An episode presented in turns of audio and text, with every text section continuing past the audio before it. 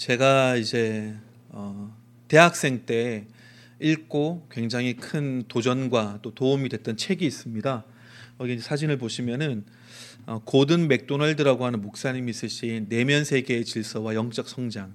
그래서 이제 웬만한 크리스찬 추천 독서에 보면은 반드시 들어가는 책이기도 하고요.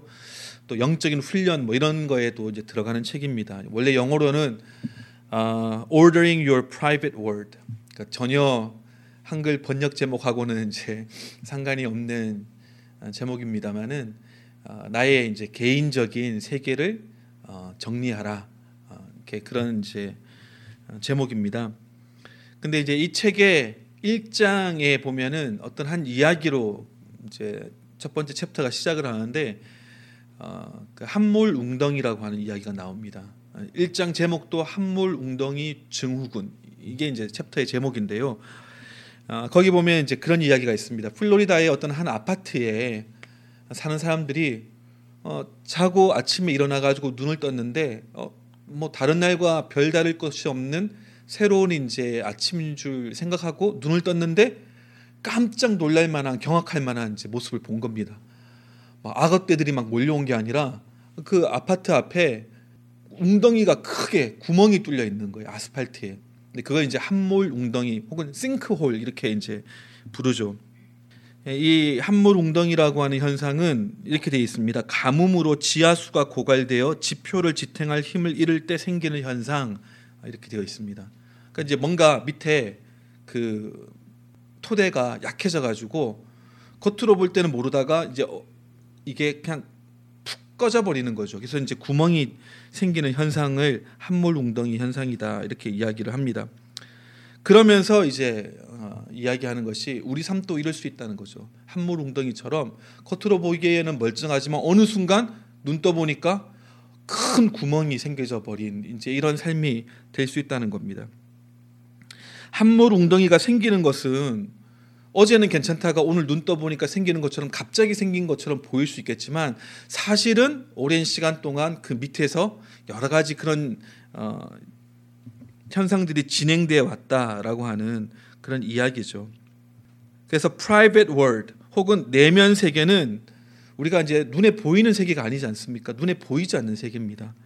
그래서 우리가 미리 알아차리지 못했을 수 있는 거죠. 그래서 갑자기 어느 순간 내 삶에 뭔가 기초가 확 무너져버린 것처럼 느껴진다 하더라도 사실은 오랜 시간 동안 조금씩 진행되어 온 그런 일인 것을 우리가 알 수 있습니다. 기초가 무너지면 모든 것이 무너져 버리는 거죠. 그래서 신명기에 보면 32장에 하나님에 대해서 그는 반석이시니 이렇게 이야기합니다. 하나님이 우리의 반석과 토대가 되신다는 거죠.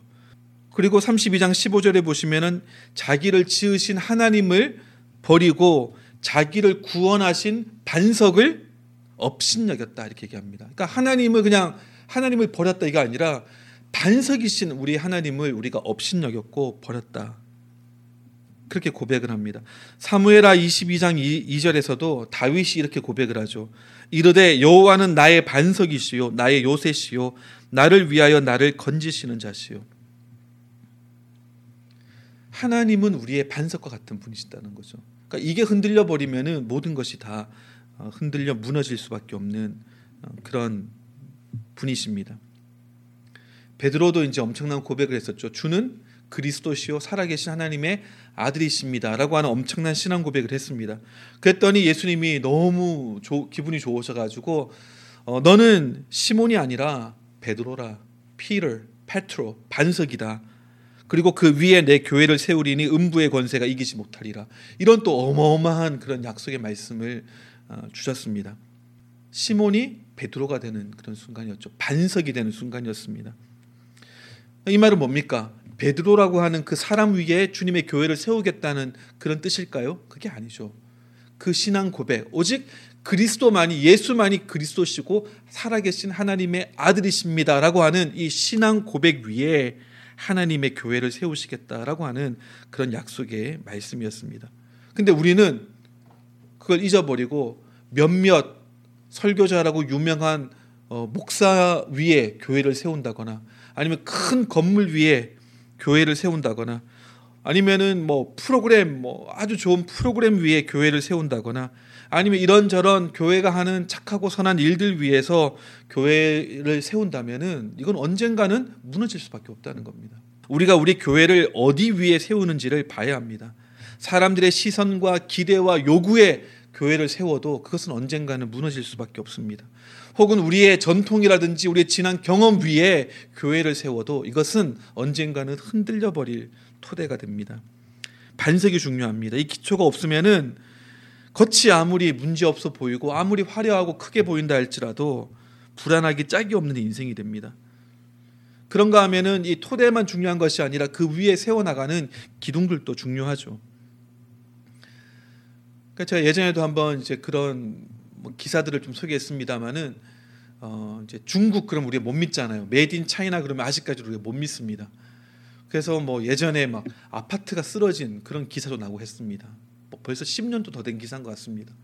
아파트가 쓰러졌어요. 보통은 이제 건물이 무너지죠. 근데 이거는 쓰러졌어요. 그러니까 서 있던 아파트가 뒤로 툭 넘어진 겁니다. 근데 왜 그렇게 됐는가 봤더니 물론 토대도 문제가 있었지만 사용한 재료에 문제가 있었던 겁니다. 보통은 이제 아파트 같은 걸 이제 지으려면은 철근으로 이렇게 골격을 세우고 그 위에 시멘트를 부어가지고 이제 만들지 않습니까?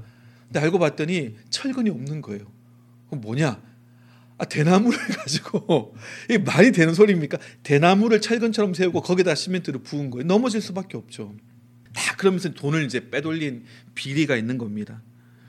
최근에 이제 계속해서 뉴스가 나오는 것이 중국에 있는 산샤댐이 위험하다, 이런 기사가 계속 나옵니다. 왜냐하면 지금 중국에 한 달 넘게 홍수가 나고 있거든요. 막 비가 막 오고 막 홍수가 나고 끝나는가 싶으면 또 오고, 아 끝나는가 싶으면 태풍이 막 올라오고 해가지고 한 달 넘게 지금 어마어마한 비가 내려가지고 막 강물이 다 범람하고 있습니다. 근데 유독 이 산샤댐이 주목을 받는 이유가 뭐냐면은 세계에서 제일 큰 댐이에요. 소양강댐의 그 총 저수량이 우리나라에서 제일 크다고 하는 소양강댐의 13배입니다. 그러니까 뭐 어마어마하게 커요. 심지어는 나사의 과학자들이 이 산샤댐이 지어지고 나서 지구의 그 축이 조금 기울었다라고 관측할 만큼 이 어마어마한 작업이었습니다. 그러니까 중국 사람들은 큰 거 좋아하잖아요. 대국이니까. 그러니까 우리가 세계에서 제일 큰 댐을 만들었다 자랑했는데 불안한 이유는 뭐냐면은 또 부실하게 지어졌다라고 하는 이제 증거들이 막 나오는 겁니다. 거기에 대해서 이제 여러 가지 비리들이 터져 나오고 하면서 언젠가는 무너질 거야, 언젠가는 무너질 거야. 그리고 이거 한번 무너지면은 그러면은 이제 중국의 경제 자체가 막 흔들리게 되고, 심지어는 막 그 물이 막 그 서해로까지 흘러와서 한국에도 영향을 끼칠 수 있다, 뭐 이런 얘기도 있습니다. 겉으로 아무리 크고 화려하고 대단해 보인다 할지라도 그 기둥이 부실하면은 쓰러질 수 있습니다. 오히려 더 높고 더 크고 더 장엄할수록 위험의 정도는 어떻게 되죠? 비례해서 커지는 거예요. 산샤댐처럼 우리의 삶과 신앙도 마찬가지입니다. 기둥이 부실하면 쓰러질 수 있습니다. 무너질 수 있는 거죠. 부실한 토대와 기둥에도 불구하고 우리가 자꾸 겉을 더 가꾸고 이거 겉을 더 세우려고만 애쓴다면은 더 우리가 위험의 그런 상황을 키워나가는 일이 됩니다. 제가 이제 이걸 얘기할 때 늘 드는 예가 삼손의 예죠. 삼손 막 그 괴력을 가졌던 사사 아니겠습니까? 블레셋 사람들을 만쳐 죽였죠. 하지만 여인의 꾀임에 넘어가가지고 어떻게 됩니까? 두 눈 또 뽑히고 힘도 다 잃어버리고 맷돌을 돌리는 처량한 신세가 되었습니다. 그를 든든하게 지켜주었던, 지탱해주었던 하나님의 약속과 능력이라고 하는 두 기둥이 그냥 무너져버리니까 순식간에 그냥 그 놀라운 영웅 같은 삼손에서 모든 사람에게 손가락질 당하고 조롱거리가 되어지는 처량한 신세가 되었다는 거죠. 그래서 이제 블레셋 사람들의 방백들이 그들이 섬기는 신 다곤 앞에서 이제 큰 제사를 드리려고 모였을 때 이제 삼손을 풀려내 가지고 희롱하는 거죠. 왜? 우리의 신이 저 이스라엘의 신보다 더 강하다는 것을 이제 또 자랑해야 되지 않겠습니까? 한때는 막 저 삼손의 괴력 때문에 우리가 막 두려워하고 다녔는데 이제는 막 눈도 뽑히고 막 맷돌만 돌고 있으니까 그 데려와 가지고 보여주면서 우리의 신이 더 강하다 이걸 이제 보여주려고 했던 거죠. 사사기 16장 25절에 보면 그들의 마음이 즐거울 때에 이르되 삼손을 불러다가 우리를 위하여 제주를 부리게 하자 하고 옥에서 삼손을 불러내매 삼손이 그들을 위하여 제주를 부리니라. 그들이 삼손을 두 기둥 사이에 세웠더니 이제 막 술도 마시고 막 흥이 취해가지고 뭔가 유흥거리가 없나 했을 때 삼손이 생각난 거죠. 데리고 와가지고 우리 제주도 부리게 하고 좀 갖고 놀자, 희롱하자. 데리고 와가지고 두 기둥 사이에 세운 겁니다. 그 다음 26절 보면은 삼손이 자기 손을 붙든 소년에게 이르되 나에게 이 집을 버틴 기둥을 찾아 그것을 의지하게 하라 하니 기둥이 많이 있었을 텐데 그 중에서도 이 집을 지탱하고 있는 가장 중요한 두 기둥 사이에 자기를 좀 세워달라. 왜? 눈이 안 보이니까. 그러니까 자기를 이제 끌고 왔던 소년한테 부탁을 한 거죠. 그러니까 세워졌습니다. 그랬더니 그 집을 버티고 있는 두 기둥을 하나는 왼손으로 하나는 오른손으로 껴서 의지하고 온 힘을 다해가지고 몸을 굽혔습니다. 그 전에 하나님께 간절히 기도를 했죠.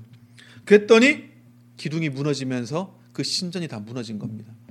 그래서 그때 신전이 무너지면서 삼손이 같이 자기와 같이 죽인 블레셋 사람의 수가 생전에 죽인 블레셋 사람의 수보다 더 많았다라고 되어 있습니다.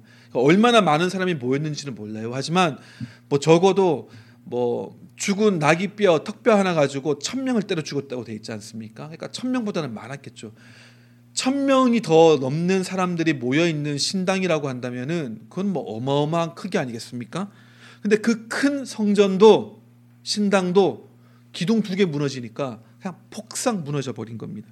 그런 것처럼 우리의 삶과 신앙에도 이거 무너지면 전체가 다 무너져 내리는 주된 기둥들이 있습니다.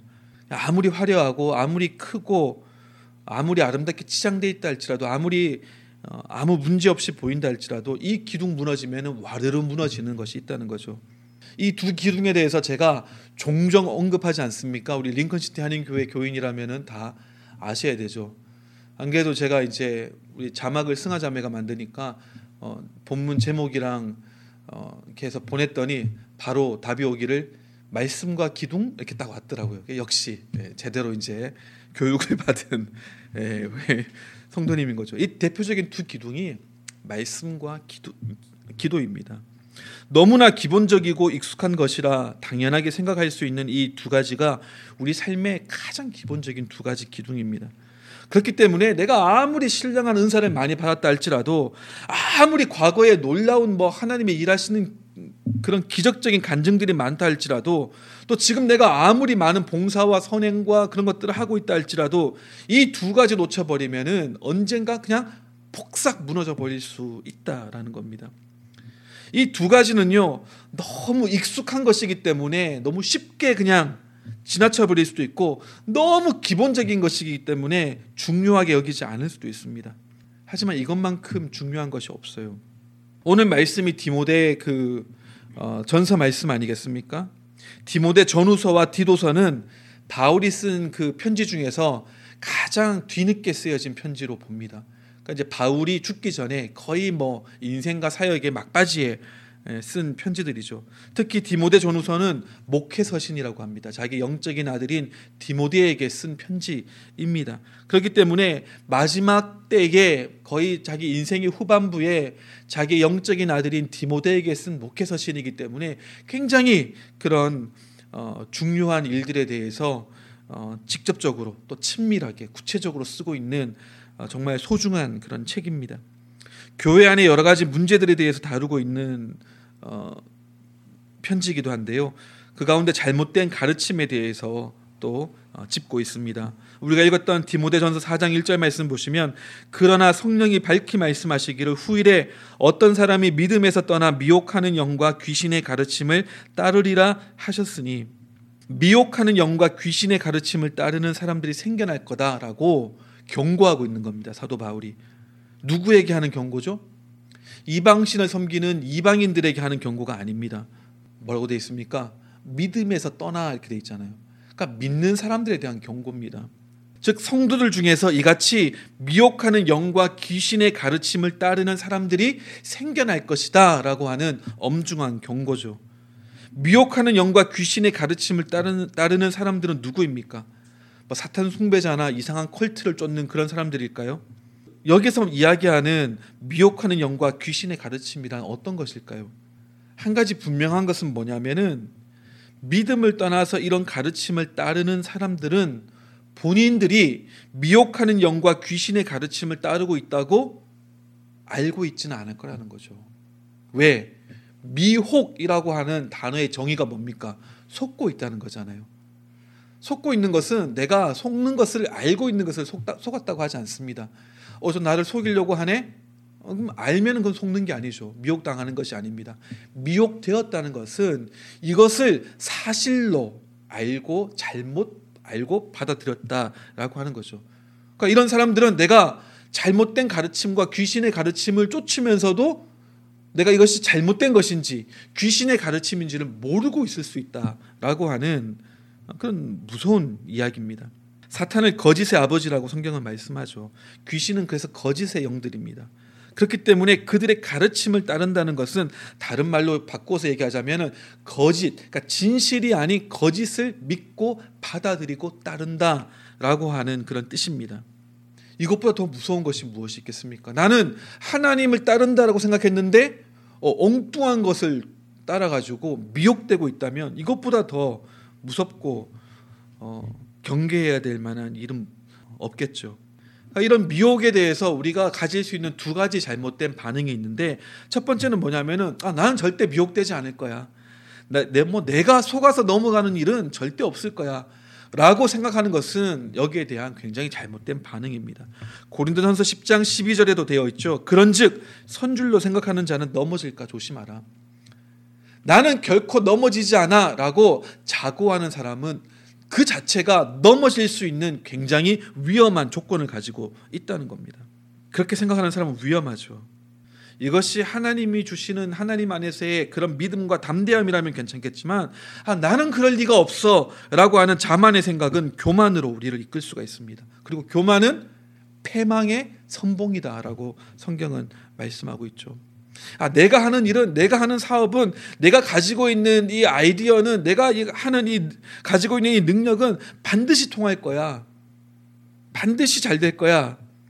그것이 만약에 내 자신의 능력에 대한 자신감이라면은 위험한 거라는 거죠.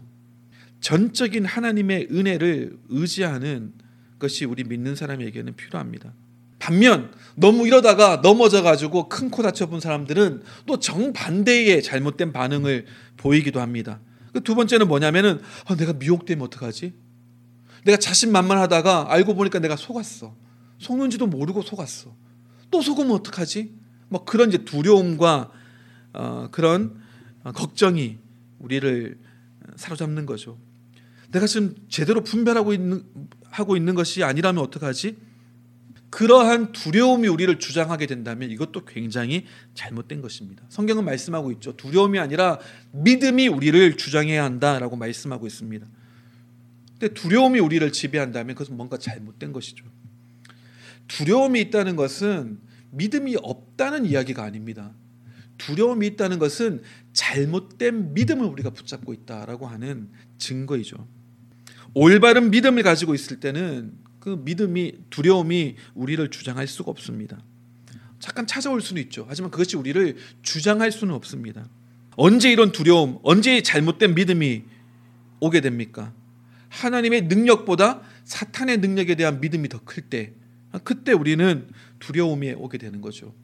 하나님이 우리를 모든 진리 가운데로 이끄실 거다라고 하는 하나님의 능력에 대한 믿음보다 사단이 우리를 미혹해서 나를 넘어뜨릴 거야라고 하는 사단의 능력에 대한 믿음이 더 클 때 우리는 두려워할 수밖에 없습니다. 혹은 나의 무능력에 대한 믿음이 하나님의 능력에 대한 믿음보다 더 클 때 우리는 두려워하게 되는 거죠. 그러니까 사탄에 대한 믿음이 더 크든 혹은 나의 무능력에 대한 믿음이 더 크든 무엇이든지 하나님에 대한 믿음, 하나님의 능력에 대한 믿음보다 그것이 잘못된 것이 더 클 때, 그때 우리는 두려워할 수밖에 없다는 거죠. 우리가 하나님께 지혜와 분별력을 구하고 하나님 나를 의의 길, 진리의 길, 선한 길로만 인도해 주십시오라고 구한다면 하나님은 반드시 일해 주실 겁니다. 성경에 그런 말씀이 있지 않습니까? 누가 자식이 떡을 달라고 하면 돌을 주고 생선을 달라고 하면 전갈을 주겠느냐. 하나님은 그런 분이 아니라는 거예요. 나의 무능력에 대해서 너무 큰 믿음을 가질 필요도 없고 사탄의 능력에 대해서 너무 큰 믿음을 가질 필요도 없습니다. 우리의 믿음은 오직 하나님께 있는 겁니다. 하나님이 우리를 모든 진리로 인도하시고 내가 그것을 하나님께 구했기 때문에 하나님은 나의 기도에 응답하실 것이다 라고 하는 하나님에 대한 신뢰를 가진다면 이 두려움으로부터 우리가 벗어날 수가 있는 거죠. 그렇다면 미혹되는 사람들은 왜 미혹됩니까? 그리고 미혹되고 있다는 것을 우리가 어떻게 알 수 있습니까? 우리가 읽었던 디모데전서 4장 2절 말씀 보시면은 자기 양심이 화인을 맞아서 외식함으로 거짓말하는 자들이라. 화인 맞았다라고 하는 건 뭡니까? 양심이 불로 찢어져 가지고 굳어져 버린 것 같이 되어서 외식하고 있다. 그런 이야기 아닙니까? 이게 문제라는 거죠. 왜요? 자기 자신의 삶을 거짓에다가 기초하고 있기 때문에 그렇습니다. 외식하는 것이 무엇입니까? 가식적인 것, 이중적인 그런 모습을 이야기하는 거 아니겠습니까? 나는 이중적인 사람입니다. 나는 가식적인 사람이에요. 라고 하는 것을 깨닫고 인정하는 사람은 소망이 있습니다. 왜? 깨닫고 통회하면 하나님께서는 언제나 받아주시고 용서해 주시고 새롭게 해주시고 새 힘을 주시기 때문에 그렇습니다. 하나님께만 나아가면은 하나님은 그 마음을 고쳐주십니다. 회복시키십니다. 진리로 이끄시고 자유함을 주십니다. 하지만 내가 이중적이고 가식적인 삶을 살아가는지도 모르면서 외식하고 있는 사람들이 문제인 거죠. 왜? 미혹되었기 때문에. 메시지 성경에는 이렇게 이 말씀을 번역하고 있습니다. 이 거짓말쟁이들은 너무도 오랫동안 능숙하게 거짓을 말해온 까닭에 이제는 진리를 말할 능력조차 잃어버린 자들입니다. 한몰 웅덩이 증후군처럼 몇 번 외식하고 몇 번 거짓말하고 이것이 아니라 오랜 세월 동안 계속해서 거짓을 말하고 거짓에 넘어가고 진리보다 거짓을 더 좋아하고 했던 사람들이 시간이 지나니까 마음이 굳어져가지고 이제는 이것이 거짓인지도 모르고 그냥 거짓된 삶 속에서 살아가고 있다는 거죠. 이런 사람들의 특징이 뭐냐라고 했을 때 이 디모데전서 4장에서 우리가 알 수 있는 한 가지 굉장히 중요한 특징은 뭐냐면 굉장히 종교적으로 열심히 있는 사람들이라는 겁니다. 거짓에 속아가지고 나쁜 짓만 막 하고 살아가는 사람들이 아니라 굉장히 겉으로 봤을 때는 종교적으로 열심히 있고 경건한 사람처럼 보인다는 거예요. 3절에 뭐라고 되어 있습니까? 혼인을 금하고 어떤 음식물을 먹지 말라고 할 터이나 음식물은 하나님이 지으신 바니 믿는 자들과 진리를 아는 자들이 감사함으로 받을 것이니라. 이 양심에 화인받아가지고 외식하는 자들이 하는 것이 막 성적으로 문란하고 막 돈을 갖다가 막 재물 갖다가 탐욕하고 이런 것이 아니라 오히려 막 경건한 모습. 이 음식은 먹으면 안 됩니다. 이건 하면 안 됩니다. 이걸 지켜야 됩니다라고 하는 굉장히 종교적인 경건함을 보인다는 거죠. 그들의 주장은 다 종교적인 것들입니다. 그것도 겉으로 보기에 거룩해 보이고 영적으로 보이는 것들. 혼인하지 말라. 뭡니까? 경건한 삶을 살라는 겁니다. 어떤 음식물은 먹지 말라. 왜? 더러운 것이기 때문에. 율법의 정결법에 어긋나는 것이기 때문에. 아마도 이런 주장들을 한 사람들은 이 물질적인 것을 악한 것으로 보는 영지주의자들과 또 극단적인 금욕주의를 주장했던 아마 SNF파의 주장이 이렇게 같이 섞여서 혼합된 것으로 보입니다. 근데 이것이 초대교회의 대표적인 이단이었기 때문에 굉장히 위험한 거죠. 근데 이런 사람들의 주장이 먹히는 이유가 뭡니까? 먹히는 이유가 굉장히 종교적이기 때문에 굉장히 경건하고 영적으로 보이기 때문에 여기에 많은 사람들이 넘어간다는 거예요. 차라리 그냥 문란하게 사세요. 네 마음대로 사세요.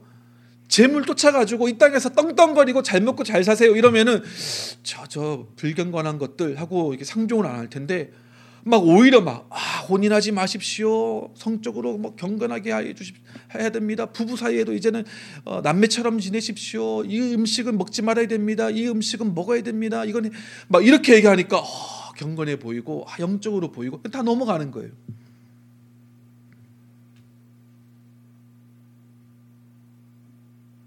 근데 그 본질에 있는 그 말씀을 주시는 하나님이 어떤 분이시고 하나님이 어떤 마음으로 그런 말씀과 율법들을 우리에게 주셨는지에 대해서는 관심이 없는 거죠. 그게 위선적인 겁니다. 하나님이 주신 갈망, 하나님이 넣어주신 갈망들이거든요.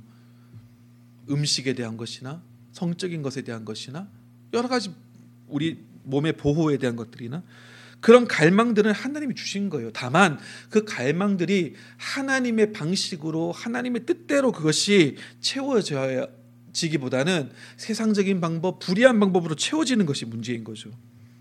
우리는 위선적이 되어서는 안 됩니다.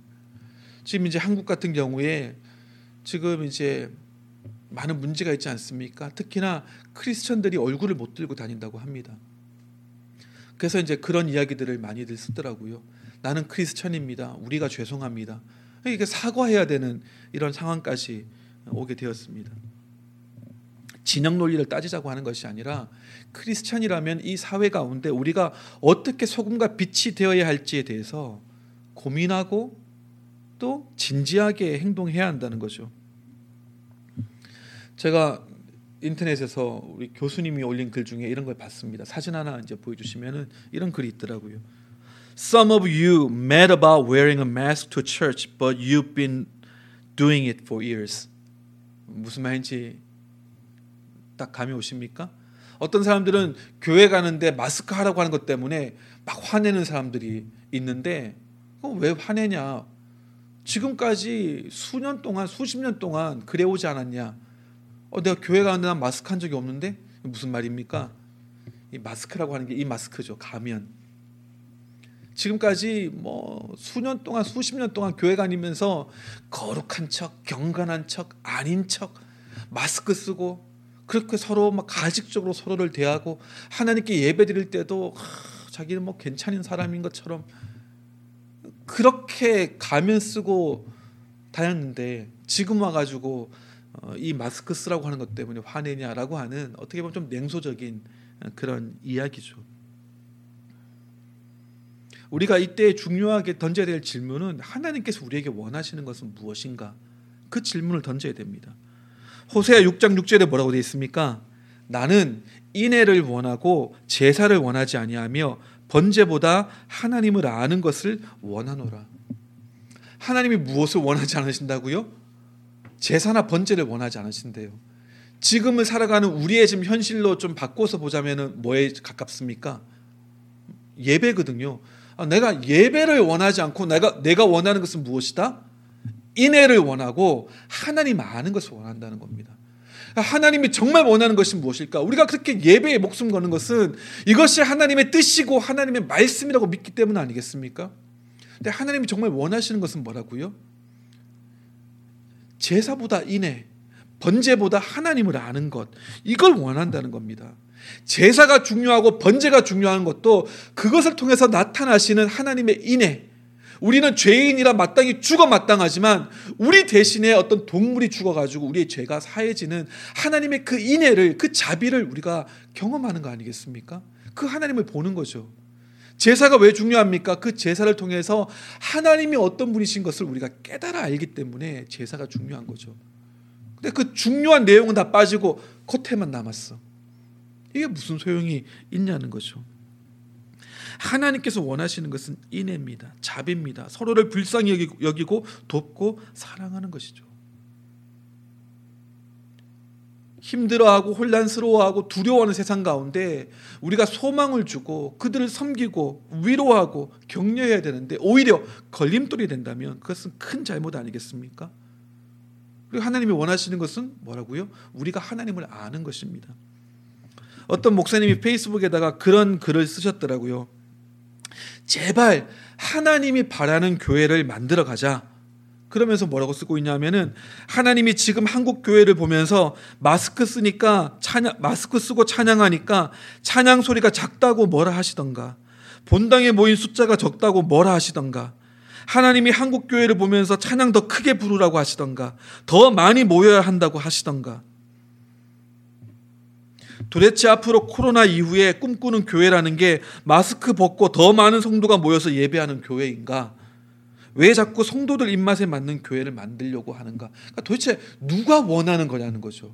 목사가 원하는 거냐? 성도가 원하는 거냐? 중요한 건 뭐라고요? 하나님이 원하시는 건 뭐냐는 겁니다. 하나님은 인애를 원하시고 하나님은 하나님 아는 것을 원하신다는 것. 우리는 하나님이 어떤 분이신지를 알아야 합니다. 디모데전서 4장 4절에 하나님께서 지으신 모든 것이 선함에 감사함으로 받으면 버릴 것이 없나니. 그러니까 음식에 대한 정결 규례에 대해서도 하나님이 지으신 모든 것이 선하다, 그렇기 때문에 감사함으로 받으면 된다라고 얘기하는 거죠. 왜? 하나님이 어떤 분이신지를 알게 되면 그분이 만드신 것에 대해서도 우리가 알게 되는 거죠. 왜? 그 성품과 속성이 드러나 있기 때문에. 아, 목사님 이게 잘못하다가 아전인수격으로 해석해버리면 어떡합니까? 아, 이 말을 가지고 뭐든지 우리가 원하는 것 다 할 수 있다 이렇게 받아들이면 어떡합니까? 즉 자유가 방종이 되면 어떡합니까? 라고 하는 이런 염려나 노파심이 당연히 있을 수가 있죠. 이것을 우리가 편한 대로 우리 입맛대로 해석하고 받아들이자 이런 이야기가 아닙니다. 이러한 자유함을 누릴 수 있게 해주는 근거가 어디에 있다고요? 그렇기 때문에 중요한 것이 말씀과 기도라는 겁니다. 말씀과 기도야말로 우리로 하여금 이 모든 것들 가운데서 자유함을 누릴 수 있게 해주는 기준이 된다는 겁니다. 그래서 5절 말씀에 뭐라고 결론 짓고 있습니까? 말씀과 기도로 거룩하여짐이라. 나의 생각과 나의 견해가 아니라 하나님의 말씀과 기도를 통해서 그 의미의 본질이 분명해질 때, 그때 우리가 제대로 올바르게 받아들일 수 있게 된다는 거죠. 우리가 조심해야 될 것은 뭐냐면은 이런 것들은 종교적인 그런 모양을 띠고 있기 때문에, 경건의 모습을 취하고 있기 때문에 우리가 미혹되기 쉽다는 겁니다. 스스로도 그렇다는 거예요. 하나님은 우리가 자유하기를 원하십니다. 그 자유를 빼앗아 가려고 하는 것이 거짓이고 미혹입니다. 그래서 주님 말씀하시죠. 진리를 알지니 진리가 너희를 어떻게 하리라? 자유케 하리라. 진리를 알게 되면 빛이 비추게 됩니다. 그럼 어둠과 거짓이 물러가게 되는 거죠. 갈라디아서 23장 23절 24절에 믿음이 오기 전에 우리는 율법 아래에 매인바되고 계시된 믿음의 때까지 갇혔느니라. 이같이 율법이 우리를 그리스도께로 인도하는 초등교사가 되어 우리로 하여금 믿음으로 말미암아 의롭다함을 얻게 하려 함이라. 율법은 뭐라고요? 우리를 가두는 것이라고 합니다. 믿음이 온전히 오기까지 우리를 속박하는 것보다 우리를 보호해주는 그런 안전장치였죠. 그리고 우리를 그리스도께로 인도하는 초등교사, 중등도 아니고 고등도 아니고 초등교사. 무엇으로 인도하는? 진정한 자유로 인도하는. 하지만 그것이 목적이 되어버리고 그 자체가 그냥 우리의 틀이 되어버린다면 그리스도께로 믿음으로 자유로 우리를 이끌기보다 우리를 그냥 묶고 메어버리는 그런 것이 됩니다. 그리고 우리를 묶고 매는 것이 올바른 것인 것처럼 착각하게 됩니다. 갈라디아서 5장 1절에서 2절 말씀에 그리스도께서 우리를 자유롭게 하려고 자유를 주셨으니 그러므로 굳건하게 서서 다시는 종의 멍에를 매지 말라. 보라, 나 바울은 너희에게 말하노니 너희가 만일 할례를 받으면 그리스도께서 너희에게 아무 유익이 없으리라. 그러니까 다른 방식으로 구원받을 수 있고 다른 방식으로 의롭게 살 수 있으면 예수 그리스도는 그냥 공연히 죽은 거죠. 괜히 죽으신 겁니다. 디모데전서 4장 7절 망령되고 허탄한 신화를 버리고 경건에 이르도록 내 자신을 연단하라. Have nothing to do with godless myth and old wives' tales. Rather, train yourself to be godly. Old wives' tales. 이것을 이제 실없는 이야기, 어리석은 이야기라고 이제 번역을 하는 거죠. 그러니까 쉽게 이야기하면은 그냥 개똥 철학, 그냥 네 생각, 그냥 사람의 전통, 지금까지 해오던 가락, 다른 사람들이 하는 이야기, 다 이런 것들입니다. 그런 것들을 버리고 진정한 경건에 이르도록 네 자신을 연단하라. 진정한 경건은 우리를 속박으로 이끄는 것이 아니라 자유로 이끄는 것입니다. 교회는 이래야 돼, 신앙생활은 이래야 돼, 올바로 믿는 것은 저래야 돼. 사람들이 얘기는 많이 하죠. 하지만 그런 사람일수록 굉장히 율법 가운데 매여 있는 경우가 많이 있습니다. 지금까지 신앙생활하면서 발견한 것은 뭐냐면은 어떤 특정한 부분에 대해서 과도하게 비판하고 소리 높이는 사람들 대부분이 거의 많은 경우가 그 영역에 있어서 문제가 있는 사람들이에요. 교회가 사랑이 없다라고 항상 이야기하는 사람들은 자기 자신이 사랑에 갈급한 사람들이죠. 하지만 본인이 건강하게 다른 사람들과 그런 사랑의 관계를 잘 맺지 못하고 사랑을 베풀지 못하는 경우가 많습니다. 아, 우리 교회 재정에 문제가 많다라고 하는 사람들은 돈에 대해서 본인이 굉장히 민감한 사람이에요. 아, 우리 교회는 이런 프로그램도 없고 저런 프로그램도 없고, 이런 사람들도 그냥 자기의 신앙을 키워주는 토대가 프로그램이라고 생각하는 잘못된 생각을 하는 사람들입니다. 훈련 과정, 그래서 이런 사람들은 내가 훈련 과정 하나 하고 두 개 하고 이 한 과정 떼 나갈수록 뭔가 내가 된 것처럼 착각을 합니다. 가슴에 계급장 하나 더 붙어가는 것처럼 생각하기도 하죠. 봉사를 강조하고 신앙 봉사를 열심히 하면 신앙이 좋다. 신앙이 좋은 사람들이 봉사를 열심히 합니다. 하지만 봉사를 열심히 한다고 신앙이 좋다라고 단정지을 수는 없죠. 교회에서의 모습과 실제 삶에서의 모습이 다를 수 있기 때문에 그렇습니다. 그래서 교회에서 막 사는 사람들, 그런 엄마를 둔 아이들이 빗나가는 경우들이 많아요. 교회 가가지고는 막 돈이나 시간은 그렇게 헌신에 갖다 바치면서 우리 가족은, 우리는 제대로 돌보지 않고, 우리가 필요할 때 옆에 있어주지 않고, 그런 이제 불만들이 많이 있는 거죠. 어떤 사람들은 막 박수치고 찬양하거나 손들고 기도하면은 저 불경건하다 이렇게 이야기를 합니다. 성경을 안 봐서 그런가 봐요. 성경에 보면은 손 들고, 거룩한 손을 들고 기도하고 춤추면서 찬양하고 그렇게 합니다. 특히 유대인들 춤추고 찬양하는 거 보면은 가관입니다. 소위 발춤을 춥니다. 러시아 사람들처럼 발로 막 이렇게 막 신나가지고 막 백발의 막 할아버지도 와가지고 같이 춤추고 막 그럽니다. 다 뭐라고요? 그냥 내 잘못된 내 개똥 철학이에요. 그냥 내 머릿속에 담겨져 있는 나의 생각, 나의 경험, 이게 답니다. 우리는 진리 가운데로 나가야 합니다. 말씀을 이상적이라고 생각하면 안 됩니다. 순진하다라고 치부해버리면 안 됩니다. 그건 순전한 믿음이 아니라 그건 잘못된 믿음입니다.